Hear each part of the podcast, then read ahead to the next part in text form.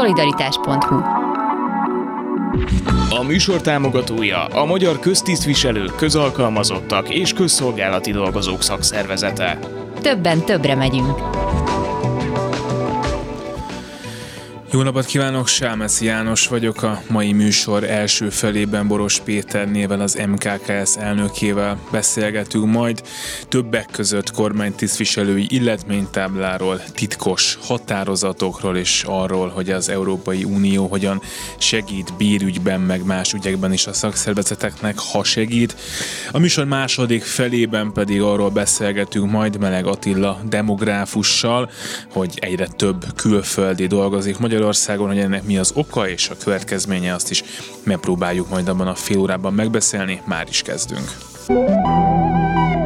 Szolidaritás Méghozzá Boros Péter nével az MKKS elnökével. Köszönöm szépen, hogy eljött. Jó napot kívánok! És ez a titkos határozat dolog, ezt, ezt próbáljuk meg letudni, mert ez egy kisebb politikai vihart is kavart ezzel hatházi Ákos független képviselő a saját közösségi oldalán, de én is meglepődtem ezen, mert hogy ez valami olyasmit jelent, ha én jól értem, hogy én dolgozom egy minisztériumban mondjuk főosztályvezető helyettesként, ott nagyon jól el vagyok, remekül végzem a munkámat, másik minisztériumban megkeresnek, hogy ők főosztályvezetőt szeretnének oda fölvenni, és akkor ezt nem lehet?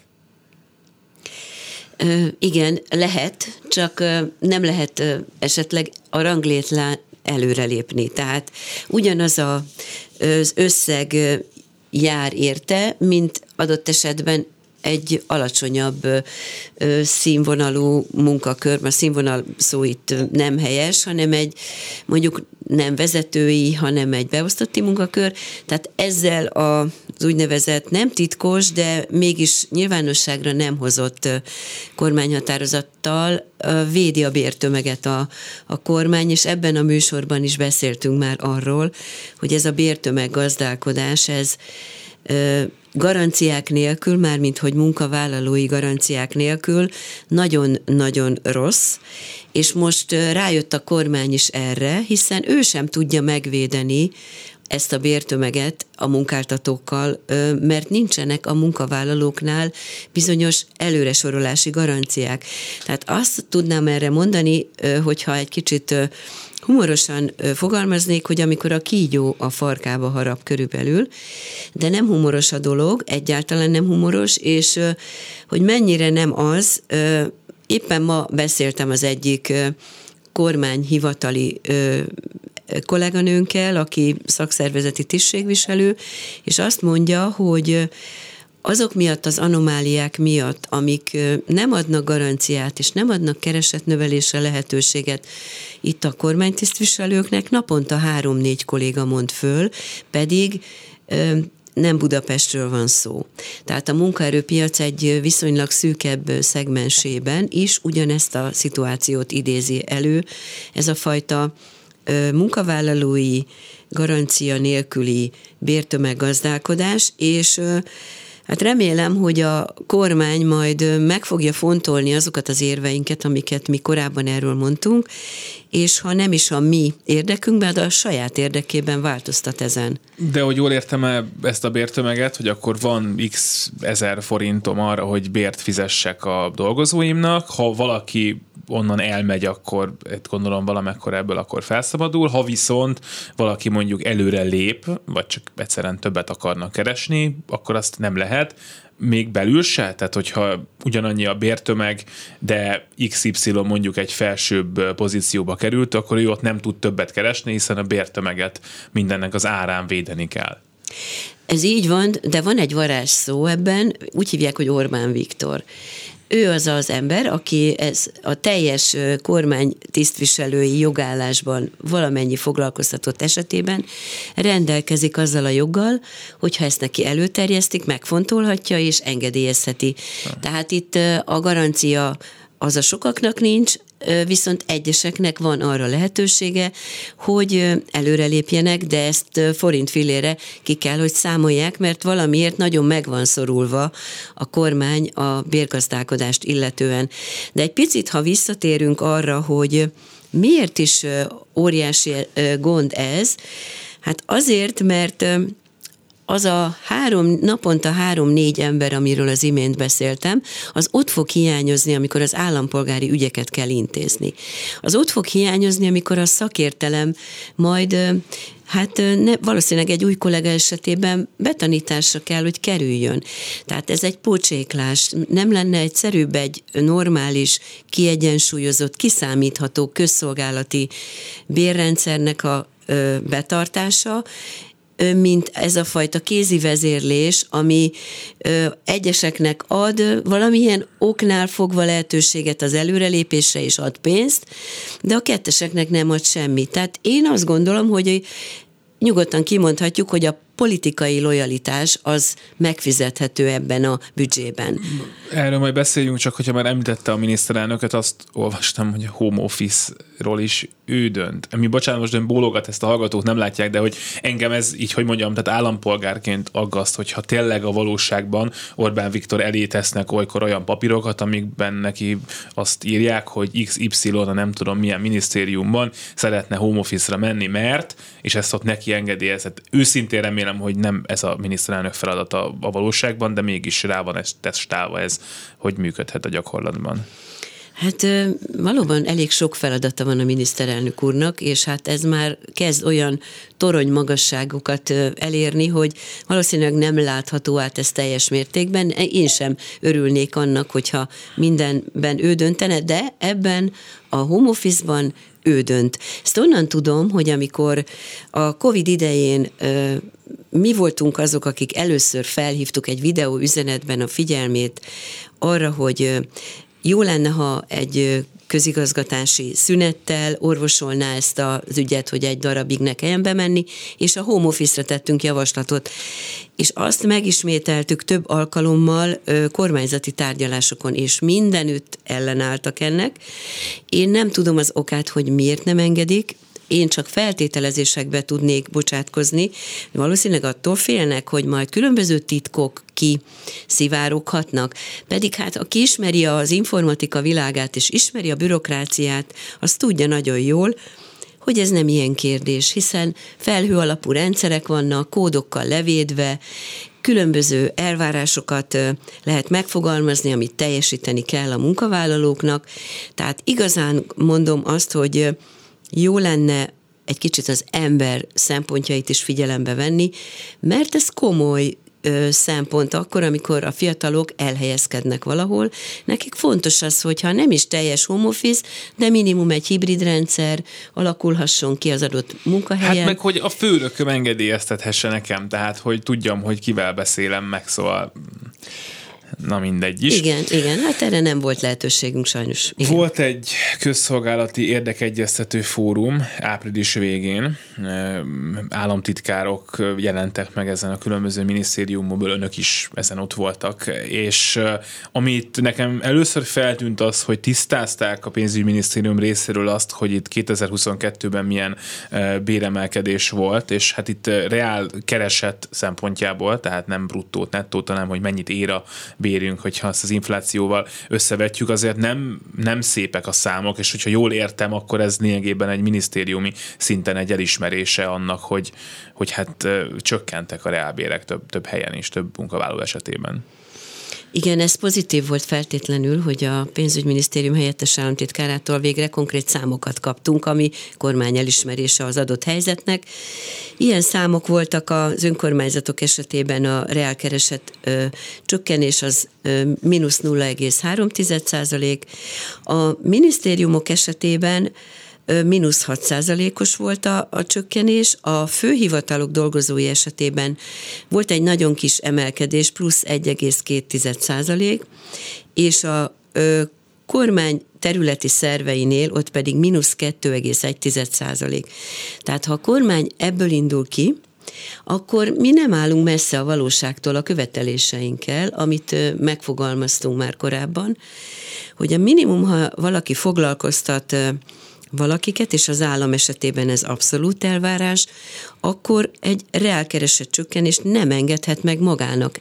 Ilyen infláció mellett, amiben nyilvánvalóan a különböző ö, közgazdasági összefüggések mellett és hatás, gazdasági hatások mellett is azért a kormánynak a felelőssége nem vitatható el, hogy 25,1%-os inflációnál és ilyen reálkeresett csökkenési adatoknál, amiket elmondtam, nem kíván egyelőre keresett növelésben gondolkodni, vagy úgy kíván, hogy beáldozza a létszámának egy részét, vagy a létszám mon lévő álláshelyeket, és azt mondja, hogy 10% mértékig rábízza a munkáltatóra, a főhatóságoknál, központi szerveknél, minisztériumoknál azt, hogy ezt betöltik-e, avagy ők ezt a 10%-ot ö, odaadják a keresetnövelés forrásául. Én azt gondolom, hogy ebben az időszakban ad egy. Nem tehet különbséget az általa foglalkoztatott körben a kormány, mert az infláció sem tesz különbséget, az árak emelkedése sem tesz különbséget, tehát neki ezt pontosan ellentételezni szükséges. Tehát én kíváncsian várom, hogy mit fog a területi közigazgatásban foglalkoztatott kollégáknak ajánlani. Arról már hallottam, hogy nem egységesen kezeli ezeket a kollégákat, van olyan ágazat, mint például a természetvédelem, hogy már most 5%-os konkrét létszámokkal együtt, tehát emberekkel együtt ö, csökkent, és ezt a forrást ö, egyelőre nem engedi kiadni a munkáltató részéről, de könnyen lehet, hogy ez már részét fogja ennek képezni. Úgyhogy mi azt mondjuk, hogy ilyen helyzetben, ami most van Magyarországon, nem lehet az megoldás, hogy beáldozom a szervezetemet, és akik ott maradnak, azokra ráhárítok egy csomó olyan munkát, amit a konkrét 8 és fél órás munkaidőn túl egy rendszerszerű helyettesítéssel fognak csak tudni ellátni. Úgyhogy ez elképesztő, ez a gondolat is. A munkaerő gazdálkodással foglalkozók szerintem ilyen példák esetén szoktak elgondolkodni, hogy vajon a vezetőknek ezeket az ismereteket nem kellene jobban átadni. Ugye ezen a fórumon, miután tisztázták azt, hogy mik voltak tavaly a számok, beszélgettek arról, hogy mik legyenek idén a számok. Annak a cikknek, ami az önök honlapján erről az ülésről megjelent, az is a címe, hogy a kormány tisztviselői illetménytábla változik, de a béremelésre nincs garancia. Mi az, amit 2023 vonatkozásában mondtak, vagy nem mondtak az illetékes minisztérium képviselői? Hát az a helyzet, hogy mi nem voltunk ezen meglepődve, mert az a ö, úgynevezett közszolgálati szakszervezetek kérésére társadalmi egyeztetése megfogalmazott kormányrendelet tervezet, az semmit sem tartalmazott, sem indoklalás, sem háttér, tanulmányokat, csak egy illetménytáblát. És gondoltuk, hogy ez valószínűleg azért történt így, mert mi követeltük korábban, hogy tekintse át az illetménytáblákat a kormány, de milyen nem pusztán az áttekintésre gondoltunk, hanem az alkalmazásra is, hogy végre legyenek garanciák. És akkor úgy, úgy döntött a kormány, hogy hát csúnya szóval neztek, itt van egy tábla. Tehát ennyit kaptunk pusztán. Mi viszont mit követeltünk? Mi új időtálló illetményrendszert szeretnénk, ha bevezetnének, amely ismét vonzóvá tudja tenni a szektort a munkát keresők számára. Tehát ez már olyan sok sebből vérzik a közigazgatás, az államigazgatás, hogy nagyon félünk attól, hogy ennek szakmaiságában komoly következményei lesznek.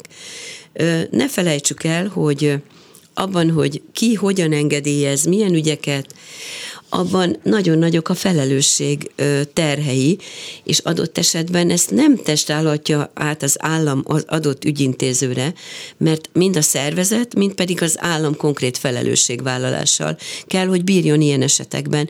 És van egy nagyon nagy baj, és talán ezért is mennek el a, az emberek, hogy nincs erkölcsi megbecsülés, nincs anyagi megbecsülés, de van egy nagy probléma, hogy nem tud már felelősséget vállalni az adott munkakörért amelyet már nem is úgy hívnak, hogy munkakör, hanem álláshely.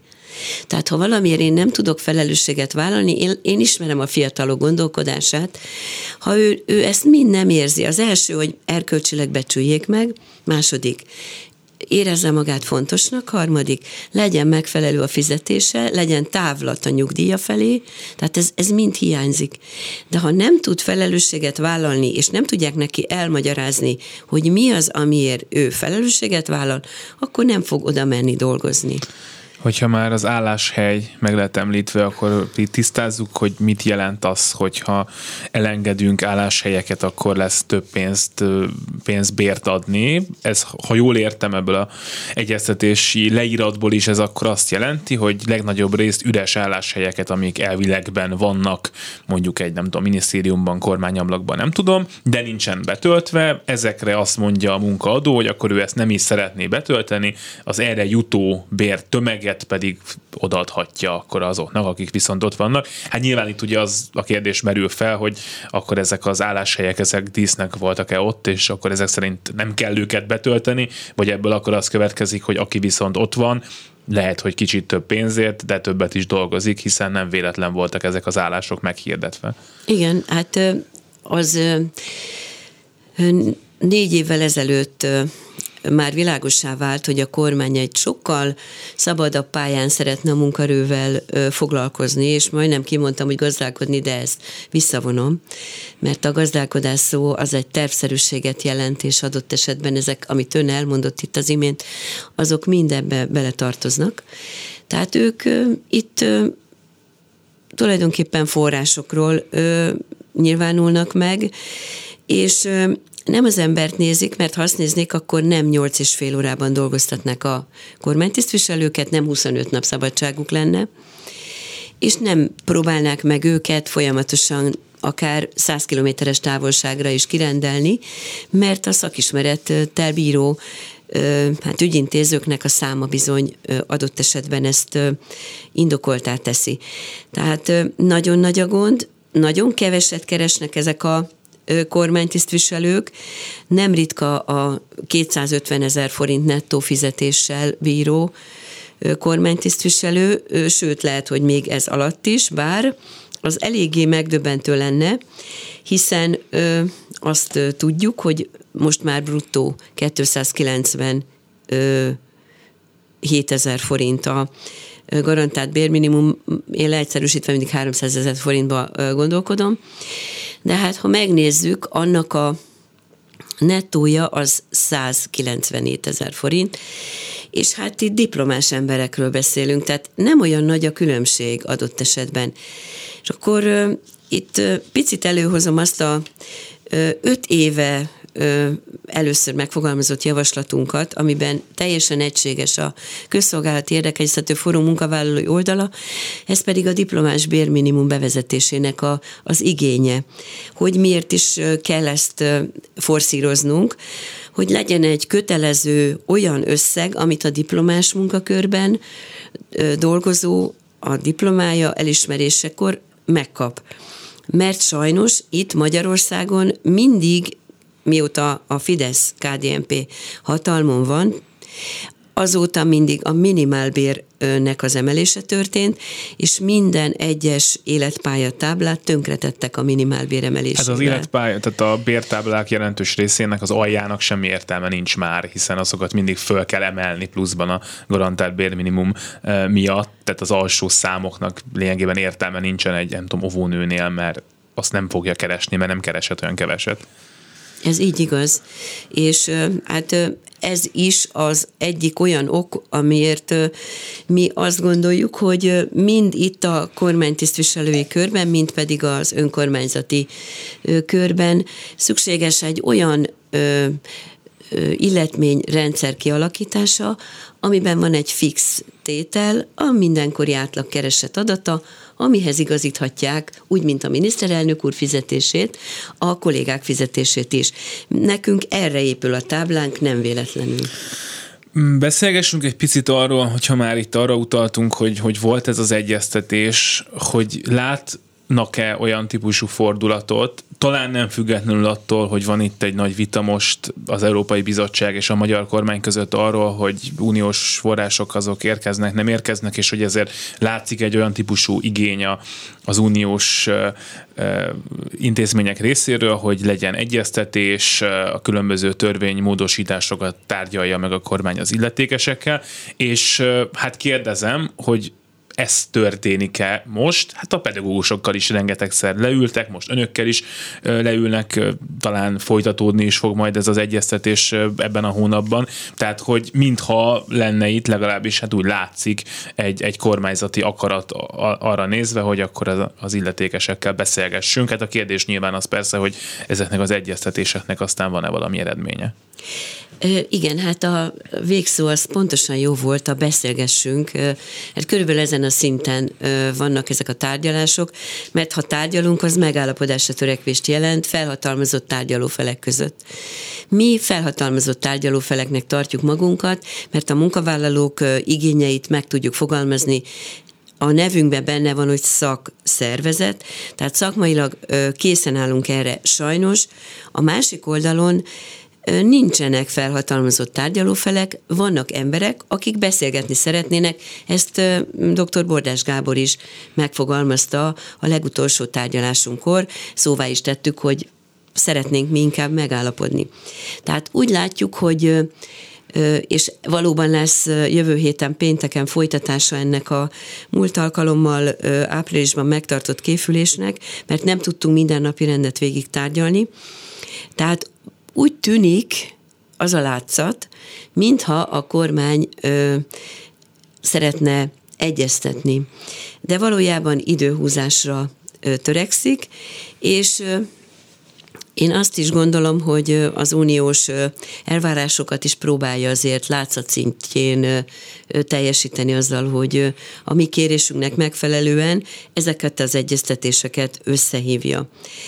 Nagyon fontos lenne ugyanakkor az, hogy ennek az egyeztetésnek ö, legyen súlya, ne csak ágazati szinten, hanem adott esetben költségvetés egészét illetően minden egyes közszolgálati munkakör tekintetében erre nem látunk törekvést.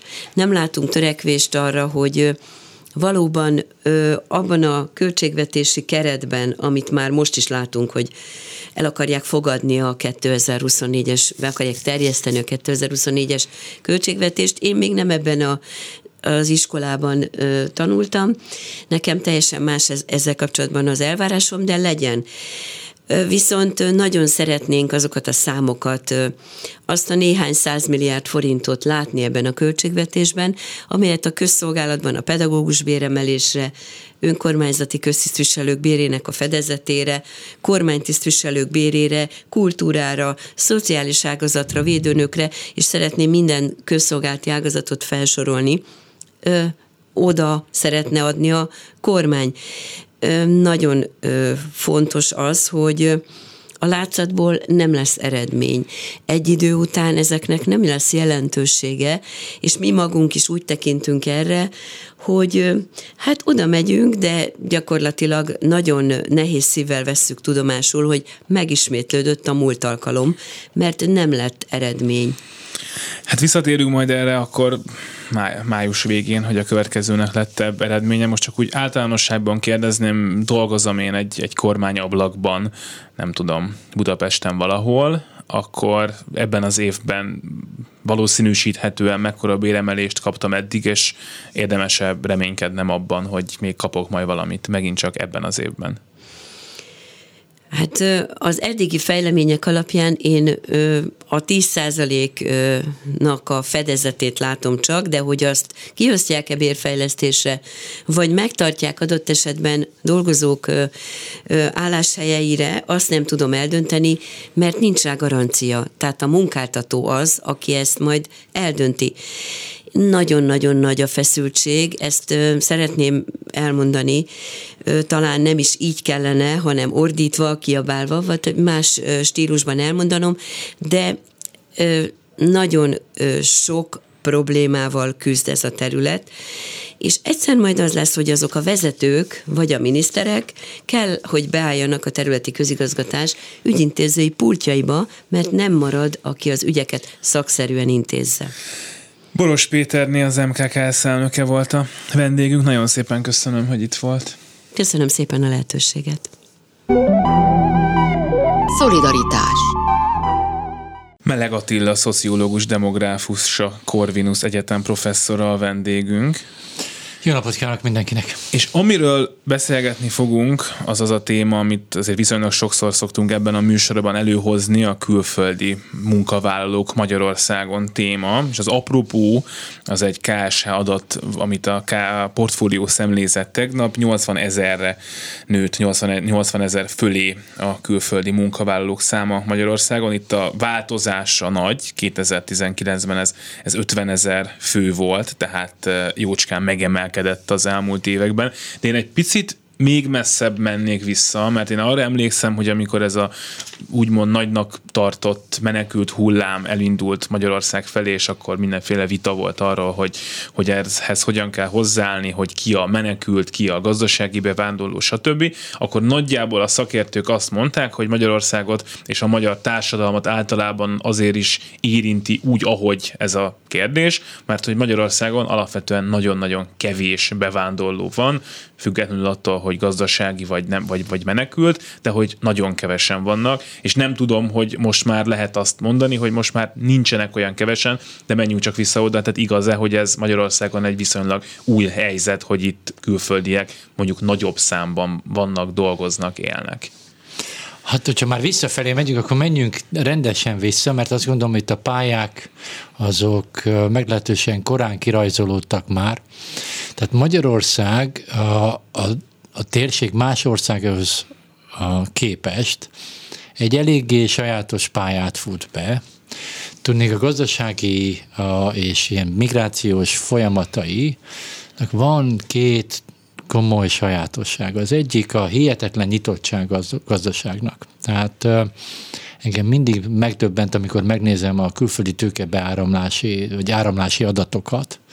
Ez egy rendkívül nyitott, rendkívül nagymértékben függ a külföldi tőkétől, ez az egyik jellemző. A másik jellemzője, hogy viszonylag jó jövedelmi helyzetben kezdett, és ezért már rögtön a rendszerváltás idején, amikor ugye Magyarországon másfél millió munkahely szűnik meg, akkor is attraktív volt már a környező országokban, és azért azt nem mondhatjuk, hogy, hogy hát kevés volt, meg különösen a bevándorló országokhoz képest nagyon kevés volt, de mondjuk több, mint Lengyelországban, mm. több, mint Romániában, több, mint Bulgáriában, tehát, hogy ezek nagyon fontos tényezők voltak, inkább ugye a magyar és a cseh pálya hasonlított egymásra igazán. És a 90-es évek végig ez a fajta lendület, ez megvan. Ez ez azzal a magyarázható, gondolom, hogy a régióban, Magyarországon akkor relatív jól lehetett keresni, mondjuk a többi régiós országhoz képest. Hát illetve azt is lehet mondani, hogy olyan brutálisan rosszul alakultak a körülmények körülöttünk, hogy,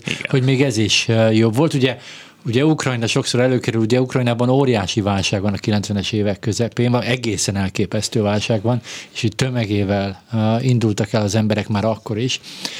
De ugye a 2000-es évek eleje, és na most az azért, hogy a 2000-es évek eleje az mindenütt egy nagy felfutás különben, a, ugye ekkor csatlakozik be a Magyarország a menekült rendszerbe, és most ezt a két dolog persze szét kell választanunk, de hogy és akkor a számok mennek fölfelé. Szlovákiába is elindulnak fölfelé a számok, és ez tart a nagy gazdasági válságig 2008-ig.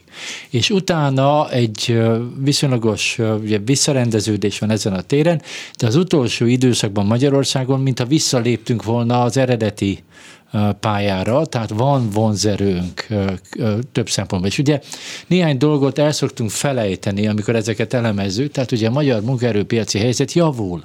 Mind a mai napig javul, ugye még a legutolsó egy évben is növelte a foglalkoztatottságot, tehát egy nagyon, egy nagyon rossz foglalkoztatottsági szintről egy viszonylag, hát mondjuk nem a rendszerváltás idejéhez mérhető, de, de viszonylag jó foglalkoztatottsági oktatási helyzet van, sőt, ugye azt is látjuk, hogy a be nem töltött munkahelyek száma az folyamatosan elég magas, a, ugye ez azt is jelenti, hogy korábban migrációs kapcsolatok itt voltak, és közben ugye megint leromlott a helyzet körülöttünk, ugye több országban, ugye Ukrajna, ugye a legnagyobb katasztrófa Jugoszlávia összeomlása óta, tehát ugye ezek megvannak, úgyhogy én semmi meglepőt nem látok, hogy egy nem túl magas szám, ez a 80 ezres szám, amiről itt szó van, azért hát ugye statisztikailag nem egy olyan nagyon-nagyon jelentős szám, van egy trendje fölfelé, de ebben például ugye az élen most Ukrajna van. De hát ugye azt gondoljuk, hogy Ukrajnából, ugye most éppen így mondják, hogy összességében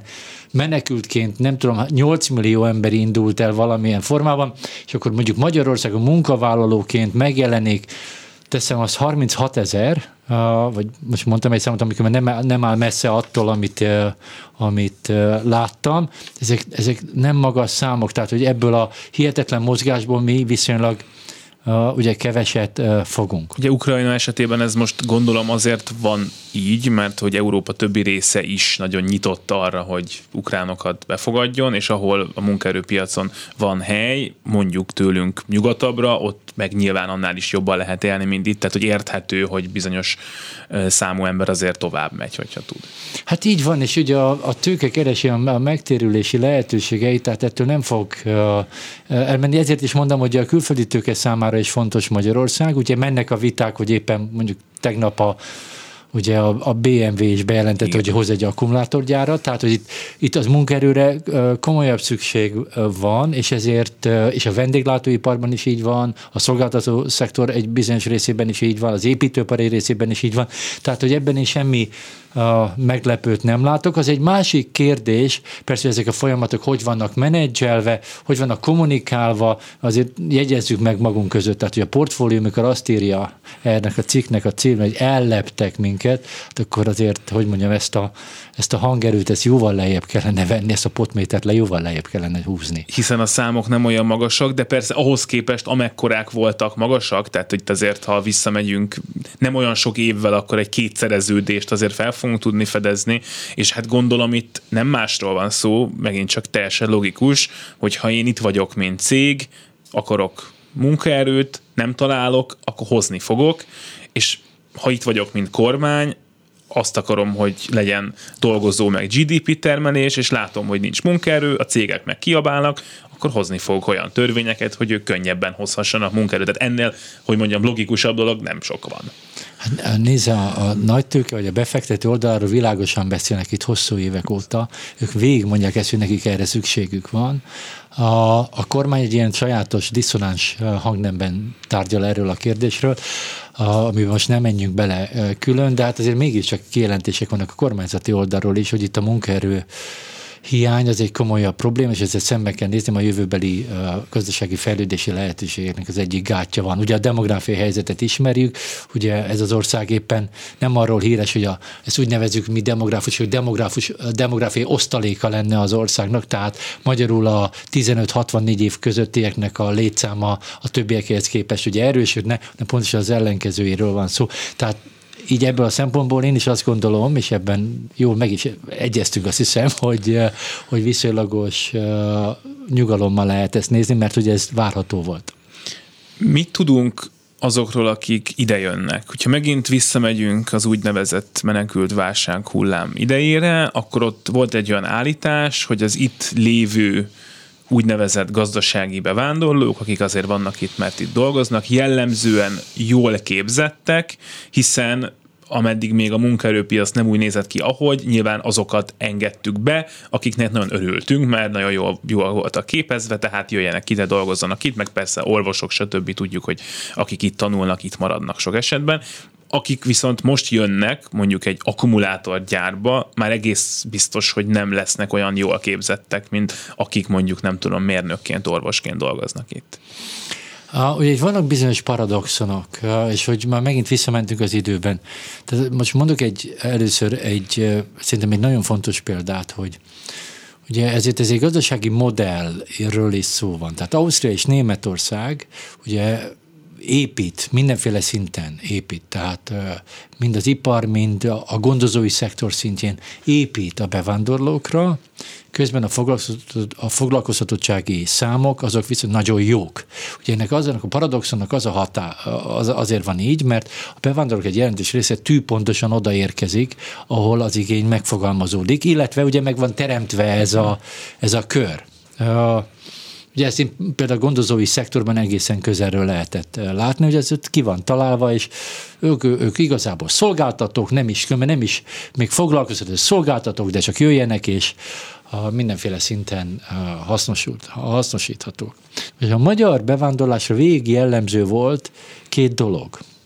Az egyik ugye a képzettségi szintek a honos a, a népességhez képest, és a képzettségi szintek általában jó különben, ha a bevándorlók összességét nézzük. Itt mindig ezt mondom, szeretném tisztába tenni, hogy itt az összességet nézzük, ha menekülteket külön nézzük, vagy külön bizonyos viszonylatokat nézzünk, akkor más képet kaphatunk ebben a dologban, tehát ezt szeretném csak így szakmailag így rögzíteni.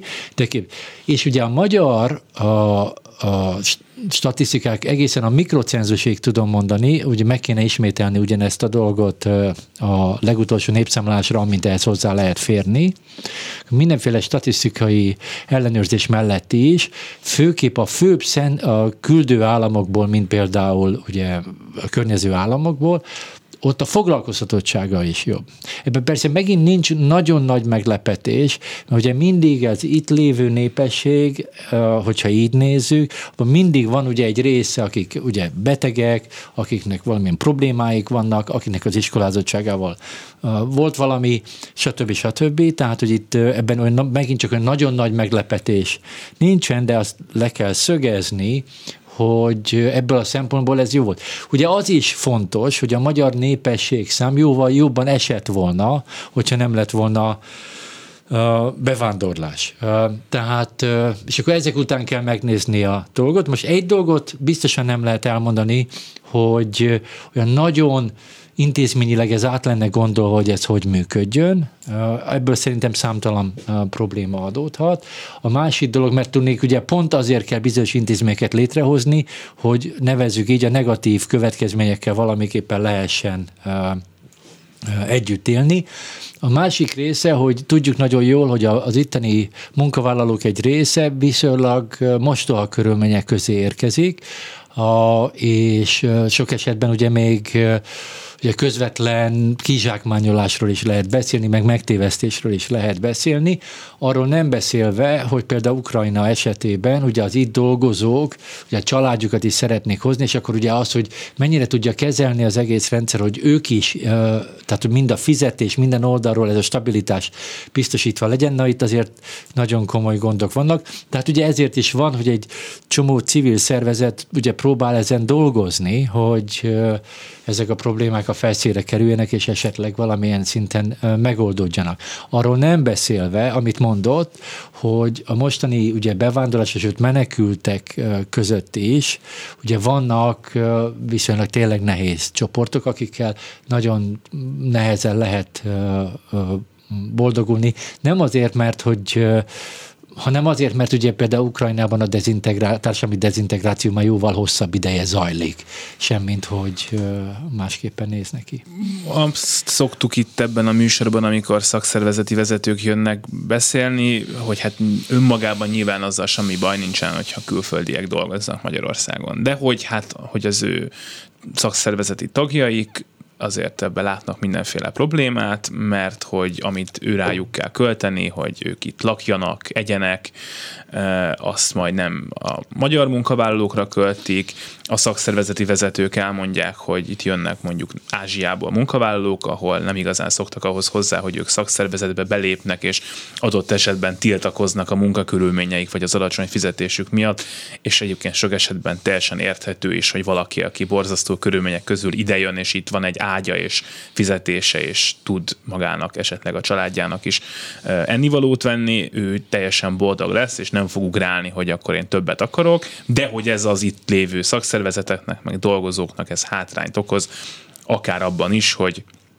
hogy a bérekben nem jönnek olyan jól ki. Persze azt szokták utána mondani a munkaadók, hogy neki igazából egyáltalán nem olcsóbb az, hogyha külföldről ide érkezik valaki, azt meg kell szervezni vele, itt le kell szerződni, őt el kell szállásolni, szóval, hogy ez sem fekete-fehér, de hogy ön mit gondol önmagában, ez egy, ez egy nagy problémát jelenthet-e adott munkahelyeken, adott dolgozóknak, vagy ezt azért meg kéne tudni oldani?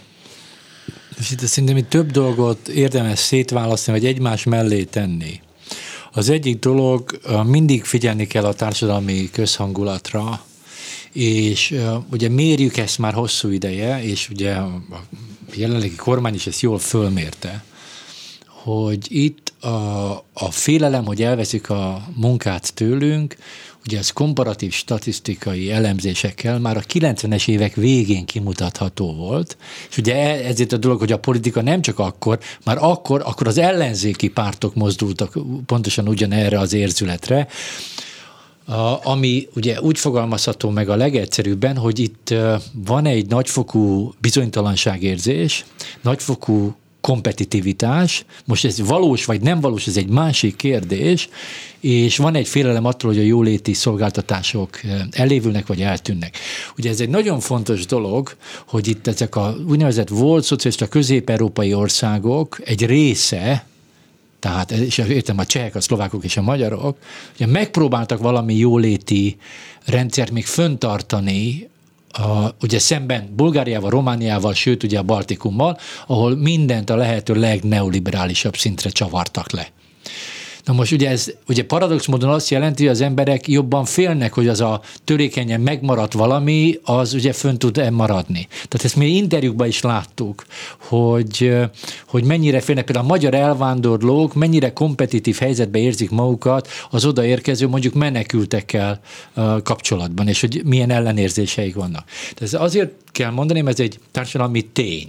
Tehát ugye ez ugye a szociológia, ami nem annyira népszerű manapság, de azért mégis a szociológia ezt tudja, hogy az, hogy egy társadalmi tény, az egy meglehetősen erős, objektív valóságot jelent, amivel mindenképpen számolni kell. Nyilván szakszervezeti vezetők kénytelenek ugye ebben a közhangulatban dolgozni, és a másik dolog, amit mondanak, hogy hát hogy a szervezettség, hát én szervezett dolgozó vagyok, tehát minden létező munkahelyemen beléptem a szakszervezetbe, tehát még ott is megnézik az embert azért rendesen. Tehát ugye a szervezettség Magyarországon, én azt gondolom, hogy nem a bevándorlók miatt van olyan nagyon rossz állapotban. Ez egészen biztos. És ugye globálisan sem ez történt, mert ugye globálisan is egy viszonylag magas szervezettségi szintről indultunk a 70-es években, és ehhez képest azt hiszem, ha jól tudom, 5% alatt van a világon ez az arány, tehát a munkavállalók 5%-a körül, ha tévedek, akkor javítson ki valaki. Tehát borzasztóan alacsonyá vált a dolog. De van egy nagy trend. Ez az új neoliberális éra, ez a szakszervezetek nélkül működik, a szakszervezetek ellenében, és a szakszervezetek vesztességére működik egy csomó uh, szempontból. Az pedig, hogy egy bevándorló a munkavállaló az jobban visszafogja magát, hát ha ezen valaki meglepődik, akinek ugye a jogviszonya múlik azon. Tehát ugye én ugye kinyitom a számat, akkor maximum annyi történik, hogy itt kikerülök az utcára, de az állampolgárságommal nem fog semmi sem történni. Ellenben, hogyha ő kinyitja a száját, vagyis hát ugye konfliktusba kerül a munka, és megszűnik a szerződés, azzal megszűnhet a, a, a, ad abszolút ugye a jogviszonya, amivel itt tartózkodhat, tehát még itt is kell hagyni ezt az országot is. Tehát azért itt több dolog van, illetve ugye azt is tudjuk, ez bevándorlás statisztikában nagyon jól tudjuk, hogy ugye az egyik legfontosabb hiány, amit a, a bevándorlókat érheti, ugye ez, amit mi társadalmi tőkének nevezünk. Ugye ez azt jelenti, hogy olyan közösségi networkös kapcsolatokban vagyunk benne, amelyek bizonyos védelmet és bizonyos hálózatot adnak, amivel ugye meg tudok oldani dolgokat, és stabilizálni tudom az életemet. Tehát, hogy nekik még ugye ez még egy alacsonyabb szinten is van bizonyos szempontból, tehát így összetéve a dolgot, valós dologról beszélnek a szakszervezeti vezetők, de hát ennek az interpretációja viszont, viszont hát hogy mondjam, át kell gondolni. Hát jó, de akkor egy konkrét példa, nagyon sok külföldről érkező dolgozó jött a cégemhez, akik nagyon örülnek annak, hogy itt milyen jól keresnek, én viszont nagyon úgy érzem, hogy rosszul keresek. Lehet-e az, hogy az ő jelenlétük az én béremre bármilyen hatással lesz, vagy arra, hogy én mekkora bérfejlesztést kapok majd a következő év elején? Ugye, ugye minden mikrohelyzetet, vagy ilyen esetet külön meg kell nézni, hogy mi történik, tehát sok minden lehetséges, el tudok képzelni, tehát hogy a vállalkozásokat, ugye tanítjuk migráció szociológiából, mindig tanítjuk a, a szegmentált munkaerőpiacot, aminek ugye van egy sajátos összefüggése, az az, hogy, hogy azért akarnak bevándorlókat alkalmazni, hogy a, a többieknek a bérét ne kelljen emelni. A, és akkor inkább ilyen bizonytalan szerződésekkel odahívnak bevándorlókat, ugye tehát, hogy nagyon sokféle ugye, mechanizmus működhet ebben a dologban. Ha, tehát közben ha... meg, bocsánat, egy fél mondat még, tehát azokban az országokban, ahol a legtöbb gazdasági bevándorló van, azért jellemzően nem a legalacsonyabbak a bérek. Tehát az angolok nem azért sipítoztak a tendencia, nekik. Ugye, amit föltesznek, az a tendencia a kérdés. Én, amit láttam történeti statisztikailag viszonylag megbízható apparátusokkal, általában nem az történik, hogy ők lejjebb nyomják, hanem lassítják, vagy stagnálni tudnak a bérek nagy bevándorlás esetén. A, ennek nyilvánvaló okai vannak, hogy ez miért van, de ez történt. Tehát így uh, egy kicsit másképpen néz ki a dolog. Uh, de hát hogy mondjam, uh, amikor valamilyen szintű munkaerőhiány van, ahogy az elején elkezdtük, akkor biztosan ez fog. A jelenlegi gazdasági rendszer feltételei mentén, tehát kapitalista körülmények között semmi meglepő nincs abban, hogy ebben az esetben rámozdulnak a, a befektetők. Ugye, ugye erre klasszikus példák vannak, mindig el szoktuk felejteni, hogy mondjuk egy kicsit anekdóta szerűen Detroitba megyek a szociológus kollégámmal, és látom a teljesen lepusztult várost, ugye? Tehát Detroit ugye szétesett. Ugye ez egy fontos lett, még a világpolitika szempontjából is fontos lett ez a térség. És ott mentünk, mentünk, és akkor mondtad, ez a magyar rész, ez a lengyel rész, ugye teljesen üres templomok, minden riasztó, tényleg riasztó. És akkor mentünk, és mondom, hát ezek a jemeniek. És mondom, ezek a jemeniek a 80-as években volt. Á, dehogy. Maga Henry Ford ment körútra Jemenbe, még a 20-as években, hmm. hogy menjenek oda dolgozni. Tehát, hogy mondjuk a rendszer természetéből ez következik, és nem az ellenkező. Orbán Viktornak volt néhány hónappal ezelőtt a Kereskedelmi és Iparkamara rendezvényen egy beszéde, ami nő azt mondta, hogy először a magyar dolgozók kapjanak munkát, utána, ha ők elfogytak, akkor majd a külhoni magyarok, és ha ők se, akkor jöhetnek külföldről, harmadik országból nem magyarok. Na most, amennyire látjuk, jönnek harmadik országból. E, az azt jelenti, hogy már a, sem a itt élő magyarok, sem a nem itt élő magyarok már nem jönnek, vagy nem tudnak belépni a magyar munkaerőpiacra, vagy nem akarnak adott esetben, mert máshol mennek. Tehát azért van szüksége a cégeknek, akár a harmadik országbeli munkavállalókra, akár a nem magyar külföldiekre Európa más országaiból, mert már csak ők jönnek? Hát azt viszonylag pontosan mondtam a miniszternek, hogy milyen intézményi hierarchia van fölállítva. Ez így van fölállítva, ez az intézményi hierarchia, és így is működött ez a Ugye az, hogy a környező országokból mennyien tudnak jönni, és a kinti magyarok, ugye, itt két nagy nehézség van. Az egyrészt, hogyha állampolgárságot kapnak, akkor a mozgásukat sokkal kevésbé látjuk, hogy mi történik. Ez az egyik dolog. Azt viszont ők látjuk azt is, hogy, hogy a demográfiai folyamatok őket is érik, tehát érintik, tehát mind az idősödés, mind a demográfiai átalakulás érinti őket. Ugye azt is látjuk, hogy a jelenlegi ugye, népszámlálások alapján a számok meglehetősen lecsökkent. Tehát itt ugye sokan írtak erről, ugye, és még a, ugye a jobboldali sajtónak is egy komoly része foglalkozott ezzel, hogy ezek a számok jóval lejjebb mentek. Ugye van egy Harmadik tényező, hogy a környező országok leszámítva ugye Ukrajnát és Szerbiát, de ugye, ugye Szerbia is már egy bizonyos státuszban van, ugye az unió részévé vált, ami hát bármit gondolunk róla, egy szabadpiaci, szabad mozgáson alapuló rendszer, ami meglehetősen sok lehetőséget biztosít, és ezt már régóta tudjuk, hogy például jelentős társadalmi különbségek vannak, tehát a középosztályi rétegek mondjuk Erdélyből nem Magyarország felé mozdulnak igazából, hanem más felé mozdulnak, hogyha ha, ha, mozdulnak. Moz, ha, ha mozdulnak. Tehát ugye itt van egy ilyen szelekciós hatás is, tehát ugye a a célpontokat hogyan állítják be. Úgyhogy nyilvánvalóan ezek kifogynak, illetve megjelentek ugye olyan iparágak Magyarországon, amelyek viszonylag gyorsan nagyobb munkaerőt igényelnek, és akkor erre ugye már ugye a tízes évek végén elkezdődött, hogy speciális szabályokat hozott a magyar kormány, amivel kinyitotta a kontingenseket. Hát persze, építek egy viszonylag kisebb település mellé egy gyárat, akkor ott, és fél év múlva indul a termelés, akkor nem nagyon fog tudni képezni ott, meg ott oda ide, hozni a nem tudom Magyarország másik oldaláról a munkaerőt, hanem megnézem, hogy honnan tudnak nekem hozni. Hát ez végül is. Illetve van még egy dolog, ugye a belső mobilitásnak is a, a hiányossága. Tehát azt is tudjuk, hogy, a, hogy, hogy pont valószínűleg azért, mert ilyen mindenféle ingatlan csapdákban vannak emberek, nem tudnak igazán mozdulni, még hogyha sokkal jobb lehetőséget kapnának, akkor sem. Egy percünk van, úgyhogy nagyon röviden. Akik most ide jönnek külföldre dolgozni, és hát amennyire látjuk a iparpolitikát, vagy a kormányzati gazdaságpolitikát, így gyárak fognak épülni, amikbe alig, hanem még többen fognak jönni, tehát ezek a számok alig, hanem nőni fognak, mi meg idősödünk, tehát nőni fognak. Na most, hogyha a munkaerőpiac majd nem úgy néz ki, ahogy most, hanem mondjuk nagyon-nagyon rosszul kezd kinézni, és akkor majd valószínűleg még jobban elkezdünk aggódni, hogy itt vannak ezek a bevándorlók, és elveszik a munkánkat, a valóságban akkor ők fognak majd először hazamenni? Nem tudom, hogy az idegesség nőni fog, az a például a reálkeresetek csökkenése miatt így van. A, nyilván sokan elveszíthetik a, a munkájukat viszonylag gyorsan, meglehetősen kiszolgáltatott helyzetben vannak. A, ezeket a folyamatokat jövőt ne jósoljunk. Jó. Meleg Attila, szociológus, demográfus volt a vendégünk. Nagyon szépen köszönöm, hogy itt volt. Én is köszönöm. És a műsor ezzel véget ért Gerendai Bals Ágnes volt a szerkesztő Csorba László és Lantai Miklós kezelték a technikát, maradjanak a Klubrádióval, Suba Kriszta jön a hírekkel, aztán Timár Ágnes, Bolgár György és Szénási Sándor várja majd önöket. Minden jót! A műsor támogatója a Magyar Köztisztviselők, Közalkalmazottak és Közszolgálati Dolgozók Szakszervezete.